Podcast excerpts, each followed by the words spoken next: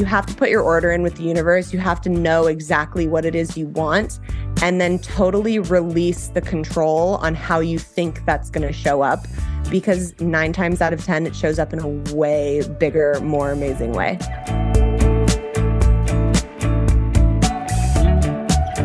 Hi, and welcome to the All Too Well podcast. I'm your host, Erica Huss. I'm a wellness entrepreneur, wellness expert, and your wellness whisperer, here to help make your journey towards better health just a little more comfortable and a little less cringy. And today I'm super excited to share this conversation. I mean, I often have this experience with my guests where their expertise, their experience in their own life and their journey is really just so inspiring and awe striking. Awe striking? Awe inspiring. You know, strikes one with awe when you become awestruck for me. And I find myself just, you know, wanting to hear even more after we stop the recording and I want to dive into their story and I want to be friends with this person and I want to go out for a glass of wine with this person and, and hear the whole rest of it. And certainly today with Gabrielle Stone is absolutely no exception. She has led really an extraordinary life. She grew up in Hollywood. Her mom is actress Dee Wallace, who, as anyone of the Gen X, Y, millennial really Gen X and millennial world knows was the mom in ET and also Cujo.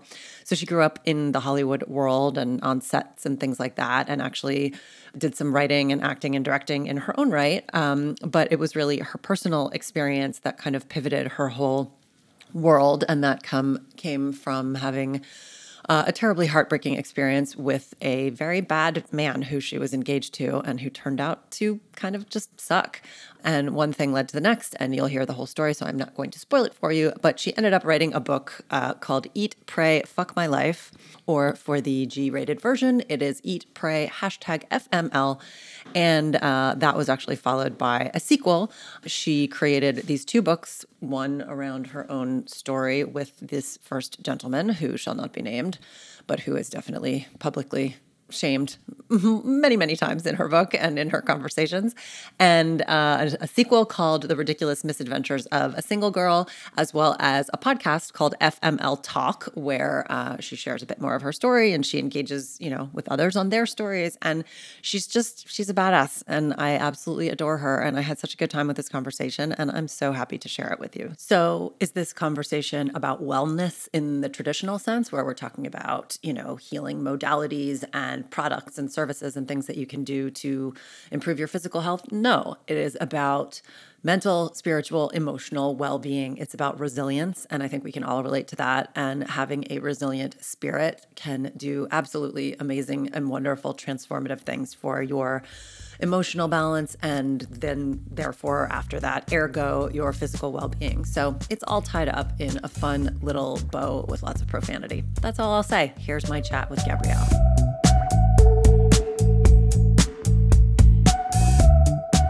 So, officially welcome Gabrielle Stone. I'm so excited to talk to you as a fellow multi hyphenate. Can I just like rattle off your your quick hyphens? Yes, please. okay, actress, dancer, author of multiple books, including Eat, Pray, FML, and The Ridiculous Misadventures of a Single Girl. You're also the host of the FML Talk podcast, massive TikTok creator, influencer, and amazing, like badass chick. So, did I miss anything? Thank you. No, but the last one's the most important. So, thanks. badass chick. Yes. Um, so, um, as I just said, you know, this is this is a different type of conversation um, compared to some of you know the the wellness lifestyle podcasts. Oftentimes, you know, if I'm talking to like an author, not an author, but like a doctor or a practitioner, you know, it's like a deep dive into a specific topic. And with you, um, I've been following, you know, your work. And um, full confession, I've not actually read the books yet, but I'm. How dare you? I know. I know. I'm kidding. I'm. Kidding. I'm about to do the audio because I especially love doing nonfiction audio. Like I like to read page through a fiction book, but I love to listen to somebody read their own work, um, especially if it's totally. autobiographical. So I'm going to get there. Love it. But I've been listening to a ton of your pods and loving your TikTok stuff. And so I really, I mean, while I'm saying like, you know, you're not a doctor and you're not a practitioner with a specific deep dive topic, you are actually kind of an expert on resilience, shall we say. Um, oh, yeah.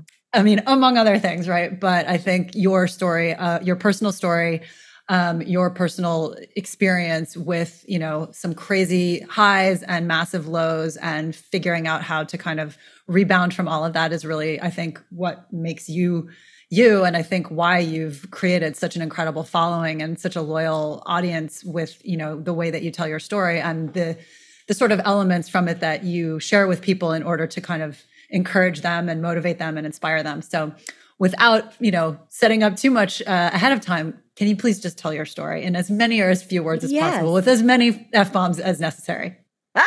Okay. So i grew up in los angeles. I was born and raised here my mom is a pretty well-known actress. Her name is dee wallace. She was the mom in et she was in cujo the howling. My dad was also a very well-known actor that did a lot of tv um, was also in a, a the the Howling and Cujo with my mom uh, and directed as well. But even though I had both parents in the industry, I kind of grew up rather normal um other than the fact i was getting to travel to a lot of really awesome places and was like licking the fake blood off of my mom on some of the horror movies she was doing um but other than that you know i always had someone at my dance recitals or my soccer games like if one parent took a job, the other one wouldn't, which is really hard to do in an industry mm-hmm. like this. And it really like was a pretty normal, amazing childhood for me. Um, and that all unfortunately came to a screeching halt uh, when I was six years old. I walked in and found my dad on the floor, dead from a heart attack which was obviously pretty traumatic mm. at such a young age. I mean, at any age, but at yeah. such a young age. And you're an and only child as well, right? Like I'm. I am. Yeah. yeah. And my mother was in New Zealand filming a movie called The Frighteners. I was at home with my dad and my nanny, and I ran out, got my nanny, was like, Kristen, Kristen, daddy passed out. And obviously he hadn't, he he had actually passed. My mom was on the next plane home and was home with us for a week. She did all of the, you know, legal affairs that that comes with that happening. Mm-hmm. Um, and through his celebration of life, put all of us back on a plane. We flew back to New Zealand and she finished the film. And that was really my first example of like how to be a fucking badass when shit explodes in your life. Um, I mean, nobody thought she was going to get back to finish that movie, uh, including the director. Yeah. and um, it was like, okay, so like when trauma happens, like that you have to forge a way through it. Like you have to pick yourself up and figure out how to keep moving forward. So not only was that the first example of you know, being a badass that I had in my young life. That was also where I developed my first kind of big subconscious fear, which is when I love someone, they die. Mm. Um, and at the center of that is fear of abandonment. So that started to like stay with me from a very young age. Unfortunately, that wound was ripped wide open in high school. Well, I was actually just out of high school, but my high school sweetheart um, of three years was killed in a car accident um really suddenly and it was again like when i love someone they die fear of yeah. abandonment like these were the two like men that I loved, you know, first that not only left me, but left in a very tragic yeah, and traumatic way. Mm-hmm. Um, so I was walking through life with this subconscious belief. And when we have subconscious beliefs, it's like having, it's like being on autopilot and someone is driving your car without you even realizing it. And you're like, oh, cool, I'm going to go right up here. And then life goes left. And you're like, wait, wait, I thought I thought we were going right because mm. this belief is really like driving you and running you through your life without you even realizing it. So for me, the fear of abandonment was being attracted in different ways. So I, Gabrielle, was manifesting this subconscious belief into my reality. Mm-hmm. Um, for me, the fear of abandonment showed up as never wanting to be alone, always being in a relationship, always having a roommate, like never truly feeling like I was okay by myself. Which actually so, I think sorry to interrupt, but I feel like that's actually really an interesting divergence from that kind of only child experience, right? Because totally. we are sort of accustomed and like conditioned to be able to entertain ourselves and you don't even have to be conscious about being okay alone because it's just sort of your norm. So the yeah. fact that I mean obviously these incredibly traumatic events had such an impact that it completely like shapeshifted that for you. Yeah continue. and which is such a which is such a good point it's a completely different flip from the the textbook narrative of being an only child um so i was walking through life going through all of this and then attracted the man that i ended up marrying mm. and at first everyone was like this is like finally she's met someone who doesn't need to be fixed and like he's so great and like they seem so perfect and blah blah blah we got engaged rather quickly um I think eight months into knowing each other. And then we were engaged for two years, had this beautiful wedding that my mom like worked her ass off to pay for. Um, and we were renting a house, kind of like nesting together. We were mm. married for almost two years. And then I discovered he was having an affair with a 19 year old for six months, mm. among a lot of extramarital affairs that like went into that as well. Um, and I others, been, oh, okay. So there were a lot, but then this one was like the the one that you actually main, Yeah, this yeah, this was the main girlfriend. There were other things that came to light during my my private detective era, as I like to call it. And then once once the book became really successful, I had other random women reach out to me and be like, "Hey, I need to I need to apologize." um, so it was like a a laundry list of stuff that was going on, wow. but that was like the main relationship. The others were just like inappropriate texts or, you know, images being exchanged or like random one offs. Like it was, it was a lot. Um, but I had been really unhappy in my marriage for probably the last seven to eight months, just couldn't figure out why. And we were yeah. like going to therapy and doing all these things. So when I found out about everything, as much as I felt like that betrayal and that rage, it also felt like a relief because mm-hmm. I was like, this is my way out, you know? And if I would have not had something that made it so drastic for me to walk away, I would have stayed in that for a very long time trying to make it work because I had made this commitment and we just had this big wedding and all the yeah. bullshit we tell ourselves when the only thing we really need to know is you're not fucking happy. And mm-hmm. if you're mm-hmm. not happy, you should exit the situation mm-hmm. if that's what it comes down to. So I was driving away from my house, feeling like this weight had just been lifted off my shoulders and was like, I'm going to be single for at least a year. Fuck men. Like this is the the me era and the universe was like, "Okay, Gabrielle, that's fucking funny. Fat chance. Here you go." and plopped down um, another man in my path. Um, and that was the relationship that really like was the catalyst for the book. Um, so his name was Javier. We fell in love like seemingly overnight. It just went from zero to 100. Like, I'm going to marry this person. We're going to have babies, like sign, seal, delivered. This is it. And your divorce um, is not final yet at this point. This oh, like no. A, this was like warm. This was like weeks after I left yeah, my house. Okay. Granted, probably a month or so after I had known about the affair, right? And, and seven to eight months, months after you had checked out, right? Yeah. yeah, yeah.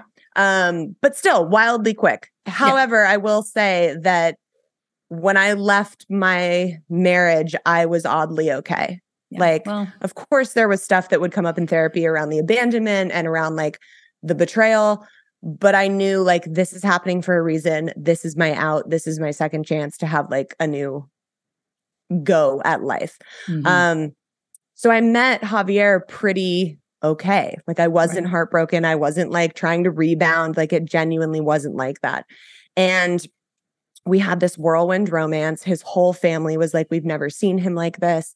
His friends were like, This is it. This is crazy. He's never been like this with anyone before.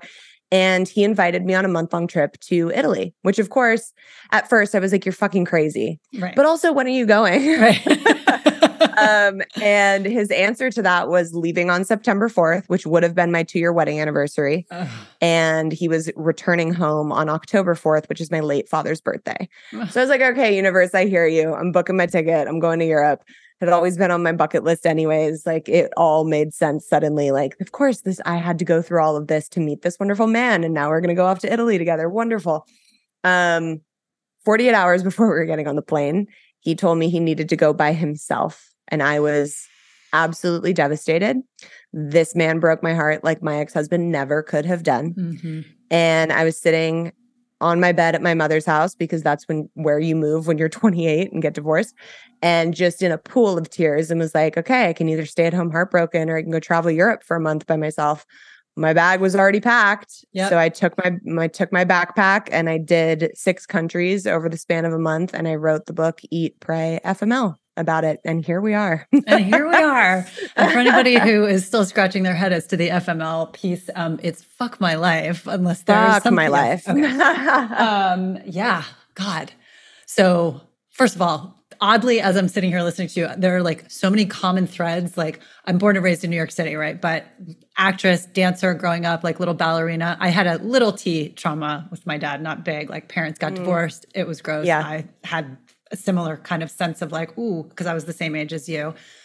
First marriage, two years, actually November 4th. So there you go. Ah, I love it. and by the time it was done, I was like, it was, I was already out the door. And the relationship that followed was the one that destroyed me, not that one. So I'm already you have like, okay. no idea how many DMs I get. That's like, why is it that the guy I was with for two months after my six year relationship like devastated me like nobody is else? that? could? Is that some sort of like delayed, like, okay, I didn't give my heart to this one, so I'm just going to throw everything at this one, even if he's not actually willing to receive it? Like, what is that? I I think it's different for each person and it's dependent on each relationship. For me personally, like I I mean, I can look at the situation and be like this was clearly a karmic partner that came Mhm. into my life to blow shit up to make me go on this crazy trip by myself. I mean, this this whole experience not only healed me and changed me as a person and I came back from that trip an entirely different woman, but it also changed my whole fucking career.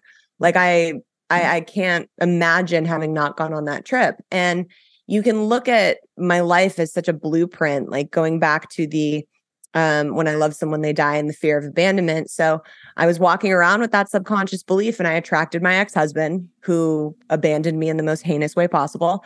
And the universe was like, cool, Gabrielle, are we ready to go uh, heal this abandonment shit? And I was like, no, no, I'm good. I'm going to go over here. Gonna- And attracted Self-flagellate a little bit more. Yeah. attracted Javier, who quite literally abandoned me two days before we were getting on a trip that he fucking invited me on. right. It was like laughable how these these fears were showing up in my life. Like I was creating this belief because my brain was like, nope, you've got to, it's got to make sense. They're gonna abandon you. They're gonna abandon you. And it wasn't until I went on this trip and started to heal that long stemming trauma and that long stemming belief that I was able to attract different people into my life in the future that would never abandon me. But did you arrive? I mean, so you write the book and um, you were not otherwise an author before that, right? So No, you you just kind not. of like vomited out this draft in order to really have like this cathartic experience and not necessarily i mean at that time were you intending on publishing or was it more just like i have to get this out of me in order to kind of work through it It's so funny. I get this question all the time, and I'd love to be like, no, I was just journaling because I needed to. the second I found out I was going on this trip, I was like, I'm going to write a book. okay It's going to be a big, it's going to be a big deal. It's going to help a lot of people. And then it'll probably end up on screen in the future. Like I knew the path before I even like, well because you can't make this shit up it. like it is very No. clearly a movie a tv show whatever you want to call it Yeah. And, you know, I literally was like, my life had become like this fucked up horror sitcom, and whatever was going to happen on this trip was going to be a big deal for me. And if I could write that and convey that to other people, it would probably help a lot of other people heal as well. Yeah. So you write the book and I'm like, there's no publisher involved, right? Because you're just kind of, yeah. So, like, how did you go from I'm writing this book and it's going to be this thing to actually realizing that that vision, that manifestation? So the day before I left on my trip, I bought a leather bound journal, started the book the first day I was in London, um, wrote three fourths of it in that journal by hand. And it's Mhm. like you can open the journal and it's like chapter one, and it's very close to how the finished book was published. Mhm. Um, finished it in like the month and a half when I came home. So the whole thing was written in like three months, which I can tell you from writing the sequel is wildly fucking fast. it needed to like pour out of me. Yeah, like this was it out of your meant system. and it was it was wildly therapeutic as well because you know something about not sitting there and typing but physically writing the emotions that you're feeling that are coming out of your body and onto the page like that's a release for sure so i had written this whole journey i came home very you know it's so funny especially in my life whenever you think you have these like grand ideas and you're like this is obviously the path it's going to happen. Like i'm going to get with one of the big five publishers it's going to be massive a celebrity is going to read it they're going to post about it it's going to go viral like all of those things ended up happening in better ways and mm-hmm. not in the way that I ever imagined. So I sent it to my manager, who was like my manager for acting and directing. Mm-hmm. Had no idea like, like what the hell do you want me to do with this? Yeah. Right. He was like, okay. So he sends it out to the big five publishers all of them passed and were like, it's too racy, it's too in your face. Um, I don't think there's a big enough audience for it, which was like my favorite hysterical right, one because it's like what millions of women like, who have gone, like every woman everywhere, and men once they can right. get past the the pink drinking wine chick on the cover. Um, and all I was like, okay, what's next? And then I ended up getting linked up with someone who became my self-publishing mentor who had self-published her book. And at first i was like i'm not self-publishing a book. This is so much bigger than that. Like what do you mean? And she's like look it it's it's a misconception. When you're with a publishing company all they're going to do is put your book on the shelf and like pay for the production of it. Mm-hmm. they're not going to promote it unless you're a big mm-hmm. name going on a book tour.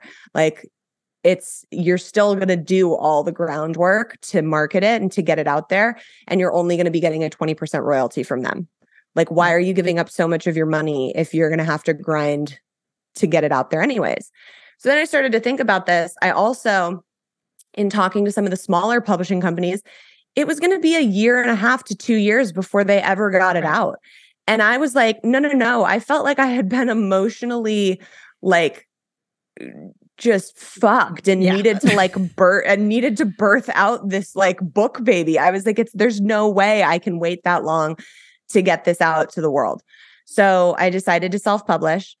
Lo and behold, it was the best thing I ever did. I ended up self publishing my second book as well. The financial difference that mm-hmm. I have seen because I did my first my first book, I did Eat Pray FML, uh, the audiobook with a company. Mm-hmm. I did my second book, the sequel to that, uh, independently on audiobook, and the difference between them mm. is disgusting. like it's like how do writers make money? Like yeah. this is insane. Yeah. Um so it changed my life. The the the self-publishing aspect of this changed my life in a big financial business way. Um I'm so thankful that all those doors were no's and nobody wanted to take a chance mm-hmm. on the mm-hmm. book like thank god mm-hmm. my life would look a lot different right now um so i self-published the book then of course my brain is like you're going to a celebrity is going to read this and post about it online at some point and it's going to blow up. Like that's the path. Every night i went to bed thinking that. Never in a million years did i think we're going to go into a pandemic. You're going to get bored. You're going to get on this app called tiktok that is meant for like teenagers that yeah. are just dancing and shit and you're going to go super viral and it's going to get the book out to people all around the world. Like when videos on TikTok go viral, that's marketing you can't pay for. Yeah. And it happened with this book in a really big way multiple times. So the lesson in all of that is you have to put your order in with the universe. You have to know exactly what it is you want and then totally release the control on how you think that's going to show up mm-hmm. because 9 times out of 10 it shows up in a way bigger more amazing way. I mean so true but so in this time are you already doing this work around i mean you're saying like you have a kind of an idea of where you wanted to go and then it turns out totally different. You're not necessarily attaching yourself to outcomes right? But anybody who is um, interested or kind of doing the work and exploring how to manifest and how to sort of get your brain kind of wired into that different frequency the idea is like just what you said you place your order with the universe right? But that's a learned behavior. Is that something that you were already kind of putting into practice or is this sort of just like uh, i'm not going to say happy accident because it was way more than right right. accident, but but how much how much of the work were you doing at that point to really kind of focus on that vision and that that frequency?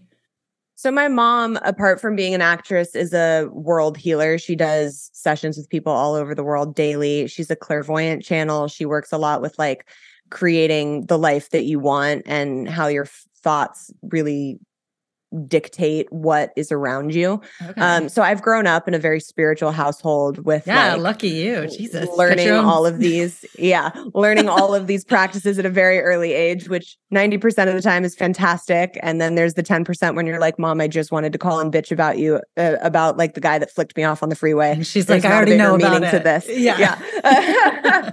um, but so I was really lucky in just I've always had this trust in the universe. And um, when I became an adult, it was more learning that it wasn't just asking the universe for stuff, it was that I worked in tandem with the universe. So it was like, what can we create together today? Mm-hmm. And really like focusing on what it is you want, putting that out there. And that can be done in so many ways, whether that's like writing a vision board or doing a meditation and like focusing on it, like whatever practice it is that works for you, really putting that at the forefront of your mind and then allowing however it's going to show up mm-hmm. to come in and surprise you. Like I can't tell you how many different journeys I've now been on in like different business ventures where I'm like, oh, this is it. And it's going to, now that we're with these people, it's just going to blow up and be a huge thing. And then it comes in the back door from the most random of places. And you're like, of course, this is how it's going to happen. Like right. it never really happens how your conscious brain thinks it's going to. Right. Well, and I guess to your earlier point, it also does work in reverse, which is how you started by saying, you know, you have this kind of this uh, misconception or this like this limiting belief in your case it was that anybody i love dies and or, mm-hmm. or abandons me leaves me um so it does i mean it does work in reverse right it's like you, totally. if you carry that around and you envision that every time you get yourself into a situation it's going to play out in this negative way then most likely you know you can find yeah you find your path to make sure that that happens 100% and a lot of times it's unconscious which is what right. makes it so tricky like i wasn't walking around life going, I'm going to attract a guy that's going to abandon me. Let's go. Like, yeah. that's not obviously what I was looking for. But if you have any type of pattern in your life, and like I get DMs from my readers all the time, like, I just can't get in a relationship where I'm not getting cheated on, or all the men I end up dating end up being, you know, assholes and like narcissists or whatever it is. Um, if there is a pattern in your life in any respect, not in, just in your dating life, in anything of your life. Like if you're like, I keep losing this job or I keep getting really close to a promotion and then they choose someone else, like any pattern that happens more than once in your life, that's something to pay attention to. Mm-hmm. That is that is your world being like, hey, there's something within you that is attracting this. Let's fix it so we can attract some better shit. Does that mean you're deserving of all the assholes that are cheating on you? Absolutely not. No. Mm-hmm. But it does mean that there is something within you that is unhealed that you need to fix in order to attract better shit. And until we take responsibility for that and recognize that it's going to be a long life of attracting the assholes because mm-hmm. people want to point the finger and be like, it's him. He's a jerk. He's a dick. And yes, those things all might be true, but you have to take accountability for being the person that has attracted those people into your life or those situations into your life. Ugh, it's so much I know it's, said it's than done. Very, I know, and it's so very triggering when people yeah. when people first hear that they're like, "Fuck you, Gabrielle." What? and I'm like, "Look, I didn't want to fucking believe it either, but once I realized it and took accountability, it changed yeah. my fucking life. So do with it what you will."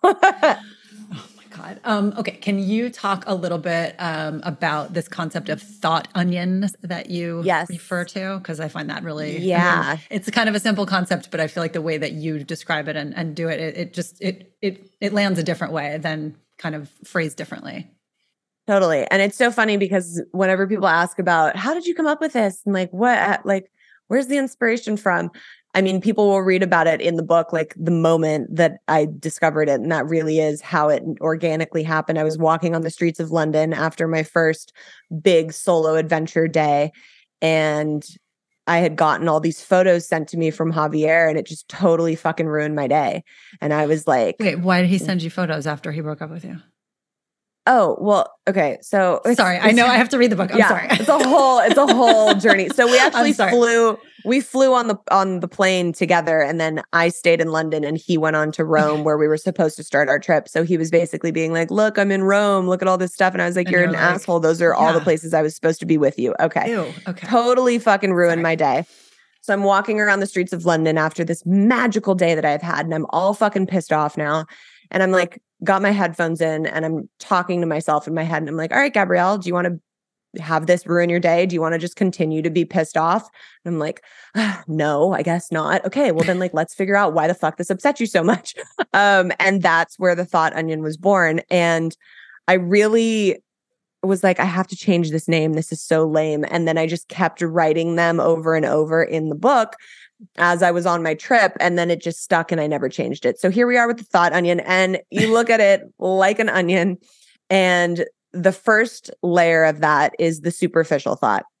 That's the thought that immediately comes up when you have your like knee jerk reaction right. and it's and that, usually like sick like kick in the stomach kind of yeah yes yes and it's usually very superficial like fuck that asshole like very surface level like your initial knee jerk reaction right when you take a step back from that and peel that layer back you get to the authentic thought the authentic thought is usually the emotion or the fear within you that's causing that superficial thought. So that like ouch spot that whatever situation really kind of hit, that's the authentic thought. So underneath the he's such a fucking asshole is why would he choose to make me feel this way? Right. Like I feel hurt. I feel this not just Yeah. like he's an asshole, but like I actually am it's landing yeah, like in this way. Yeah. this this makes me feel shitty about myself. This makes me feel unwanted. This makes me feel sad. Like whatever the ouch spot is. Underneath that is the subconscious thought, which is the real like meat and potatoes. That's usually a long stemming trauma um, or a fear that you've had, like a subconscious fear.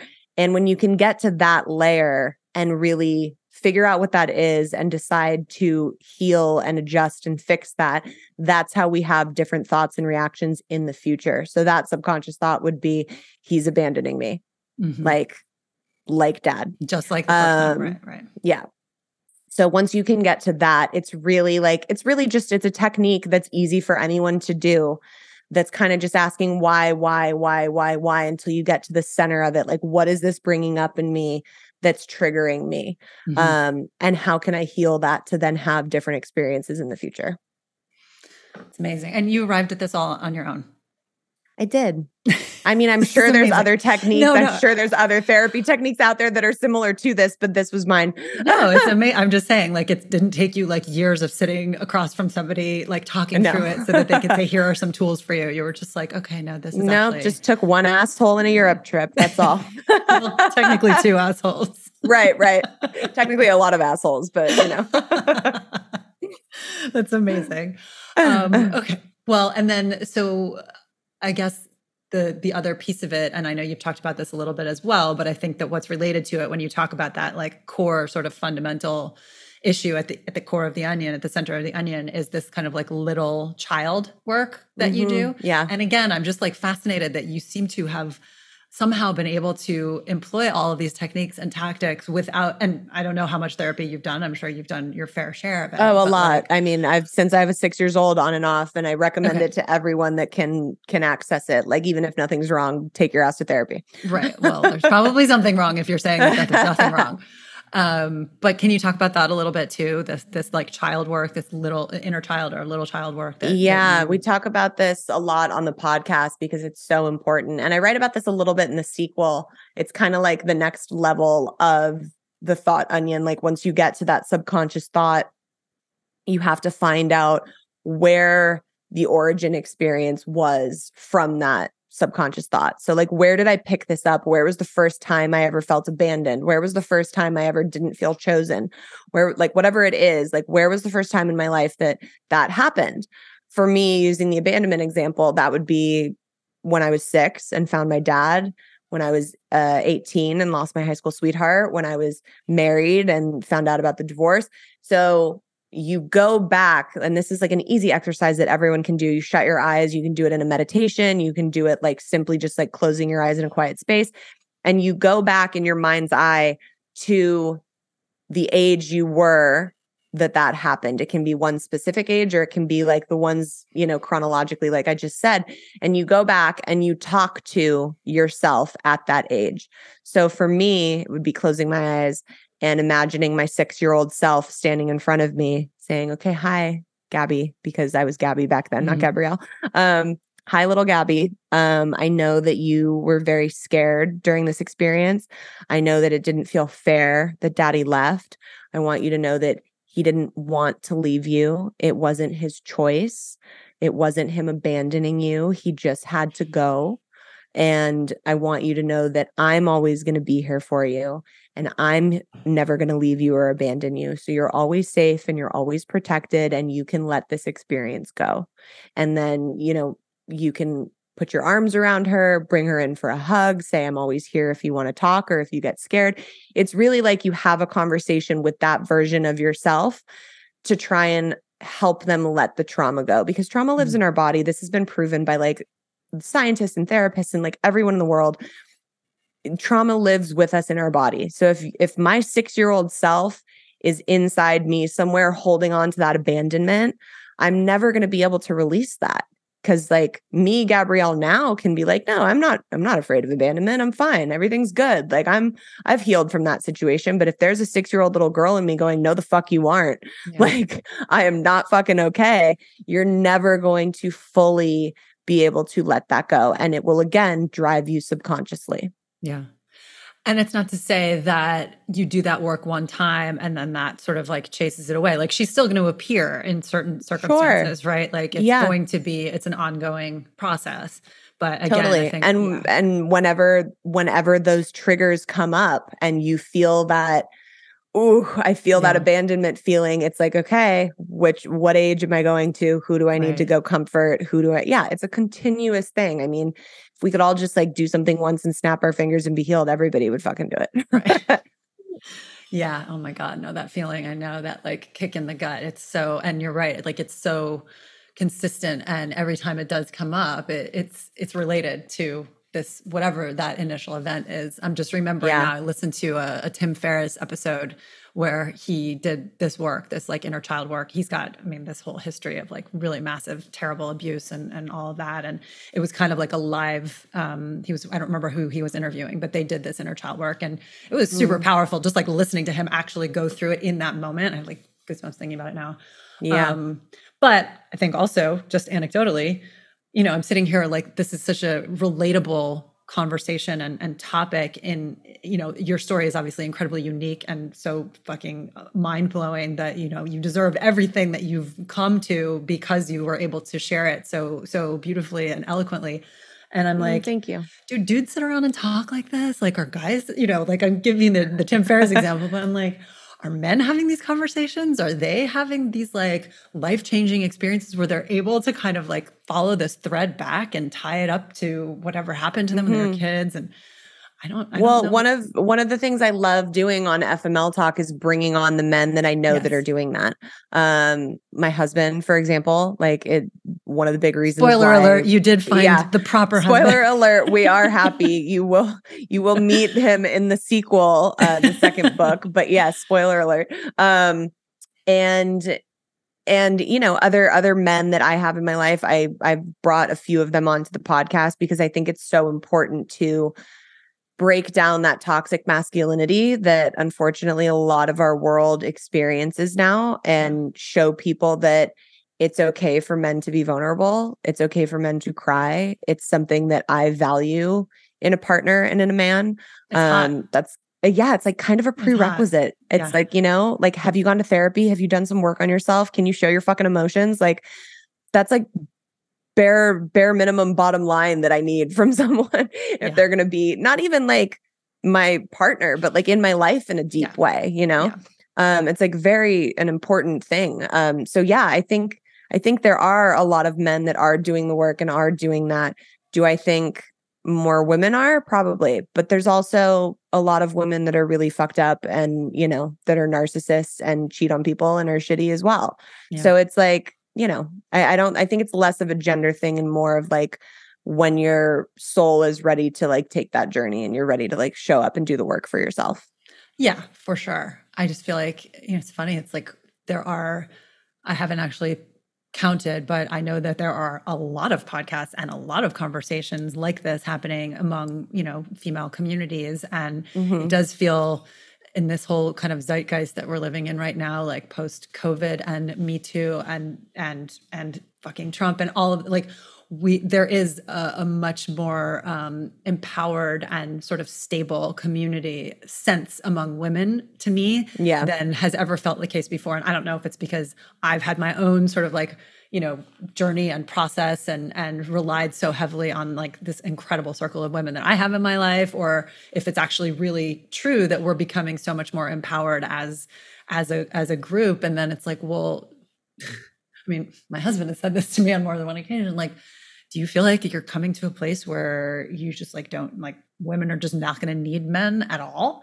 Like is that where we're going? You know like women are now becoming so powerful that you know mm-hmm. is there even like a need?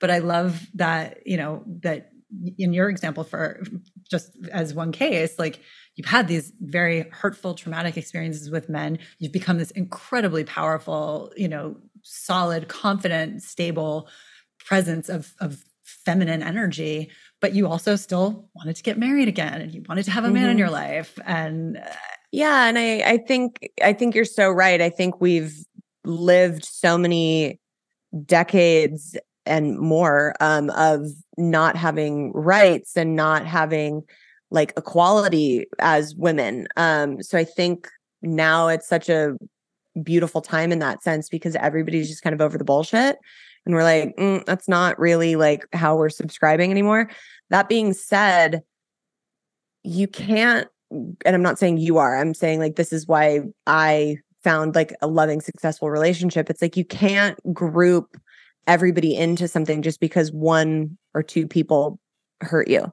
You know, mm-hmm. like if I would have shut, if I would have shut my heart off after my divorce, which I had every right to do, um, and put up those walls, I wouldn't have fallen in love with Javier. I wouldn't have gotten my heart broken, gone on this amazing trip, or written this book and had a completely different career in life. Right. Like you have to be able to keep your heart open and allow yourself to move through the experiences and choose to not be a victim to them, choose to let them elevate you and push you into the next person that you're supposed to be. Yeah, I think that makes total sense. And I think that you you kind of have examples of, of that. Um, I've seen, you know, a little bit on TikTok, for example. And I'm so glad that you put this out there because I knew that this was what you were, you know, the approach. But it was something to the effect that, like, of course, you're going to have haters. Everybody's going to have haters as soon as you kind of put yourself out there and become vulnerable. Oh my God, like, God forbid, you know, you actually share yeah. a real feeling. um, but you, but I think there probably are people who are like, you know, the, the, the hater community could say, well, if you're so evolved and you're so like, you know, you're calling yourself being able to move forward, then why is there so much emphasis on this like terrible thing that happened to you? And like, why do you still mm-hmm. keep going back to the well and like shit talking this guy, for example? But like, I, I never, you know, thought that. I was like, no, no, this is actually, this is the perfect example of how like right there's there's one video of you like doing like a dance routine to like the the narrative around how this total like those are and you know totally and those are the ones that always go viral and like right. unfortunately unhealed people on the internet will look at that and be like oh he's still living rent free in your head oh right. like why no. do you keep bringing up your ex if you've moved on and i'm like bitch it's marketing like i mean uh, do you think i'm on tiktok to like dance around and like creatively have an outlet like no i i write books for my creative right. outlet. I'm on here to make money to right. sell books and to teach people how to heal. And if i'm right. selling a book fucking dancing about it. You're not crying about it. Yeah. yeah and if i'm selling a book i know that whoever's reading that book is going to go on a crazy journey with me and heal and get a lot out of it. So it's like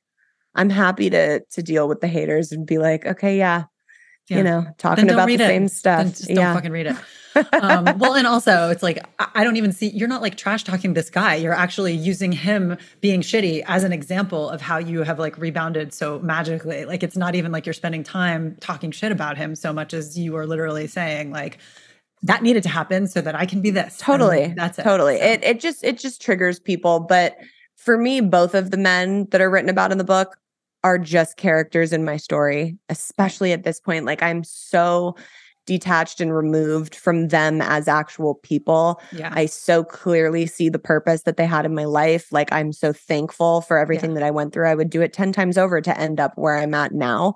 Um, but I don't think people that, you know, are still getting over an ex or haven't done the work or been able to heal can look at my story and be like, oh, she can talk about that very disconnected and like it must not affect her anymore. Like, I don't think they can comprehend or grasp it um, because their ex is still under their skin for right. whatever reason. Right. Um, and that's fine. And that's, you know, like you're going to trigger people when you show up in a vulnerable, powerful way. It's just part of the territory.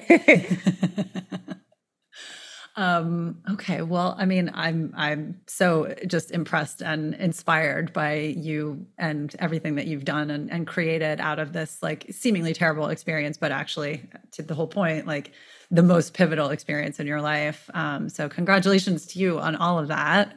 Thank um, you. What's, what's next? And also I have to ask, like, where is he now? Do we know? Um, we don't know. Okay. We know. I mean, there's a lot in the sequel that reveals um, kind of like the two years after Europe. Um, so we know a lot during that time uh, to both of the men. Um, my ex husband became his trajectory after this divorce was like, holy shit, thank God this happened when it did, because I feel so bad for anyone who was trapped in that situation. Mm-hmm. Um, and I am so lucky that I got out of it before he turned into the person that he has portrayed to be as of recent.